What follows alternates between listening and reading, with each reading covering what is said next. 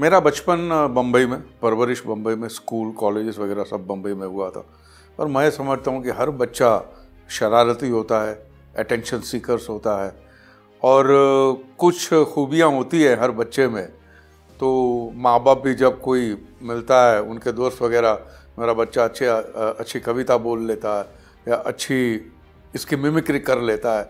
लेकिन बाद में करते करते मुझे पता चला कि मुझे सिर्फ यही आता है और मैं यही कर सकता हूँ। और ये अगर मैं आगे करता रहा तो इसमें माँ बाप के आशीर्वाद होंगे और मेरी मेहनत होगी तो मेरा नाम उभर के आएगा।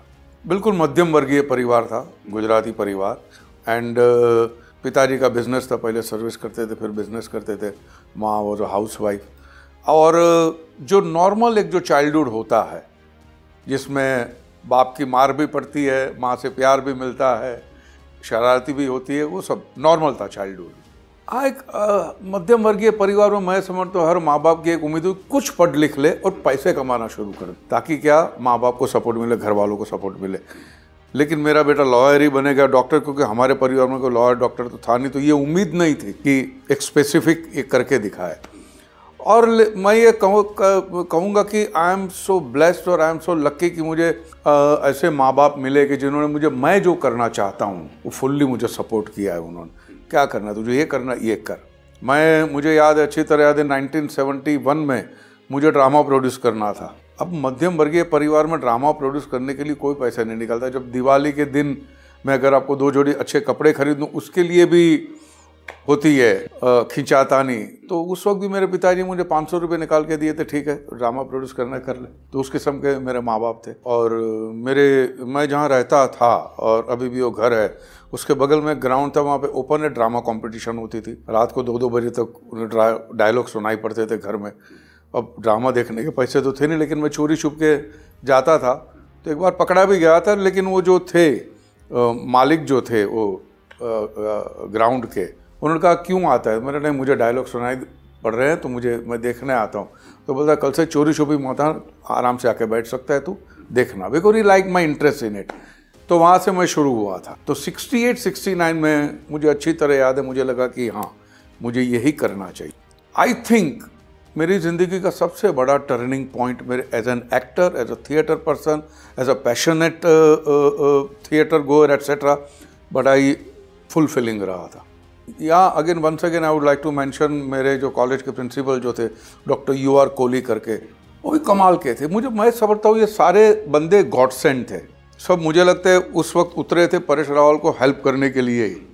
तो बड़ा स्ट्रिक्ट कॉलेज हुआ करता था, NM college, one of the finest college of Bombay.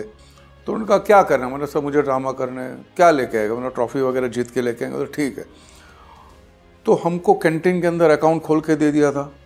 Hostel का मैस जो था उसमें भी खा सकते थे, रह सकते थे और सिर्फ ड्रामा करते थे। तो हमारे साथ में जो जो लोग थे, तो हमने बड़ा पैशनेटली थिएटर किया था। और तो हंसते खेलते बीकॉम भी कर लिया था हमने। बाद में फिल्मों में आ गया, केतन भाई के साथ फिर की मिर्च मसाला, उसमें छोटा रोल किया।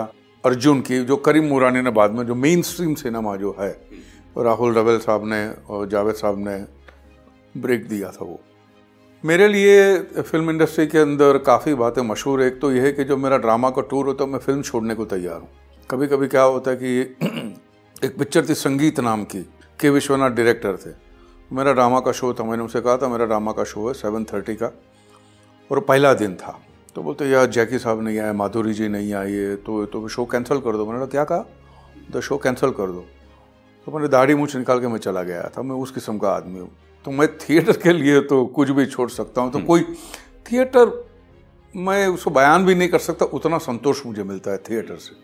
मैं समझता हूँ कि वो जो स्टेज है ऊपर वाले ने बनाया सिर्फ मेरे लिए, 3 घंटे मैं उस जगह का मैं राजा हूँ।